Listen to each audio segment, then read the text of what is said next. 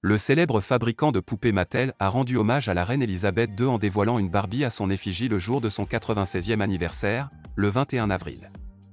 Cette poupée de collection a été conçue pour célébrer le jubilé de platine de Queen Elizabeth marquant 70 ans de règne, soit le plus long de l'histoire de la monarchie britannique. À 96 ans, la reine Elisabeth II peut se targuer d'être le premier monarque britannique à célébrer un jubilé de platine. Et c'est justement ce record qu'a souhaité mettre en lumière la marque Mattel plus d'un mois avant la célébration officielle de l'événement, qui se déroulera début juin. À la clé? Une Barbie à l'effigie de Sa Majesté, reprenant une foule de détails inspirés des ordres de la famille royale.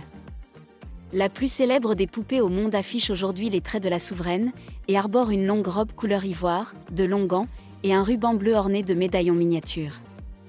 Le premier aurait été offert à la reine par son père George VI, le second par son grand-père George V. Et que serait une reine sans son éternelle couronne? Mattel a bien évidemment pensé à ce détail en ajoutant à cette tenue un imposant diadème. Celui-ci serait inspiré du modèle porté par Queen Elizabeth le jour de son mariage avec le prince Philippe, hérité cette fois de la reine Marie.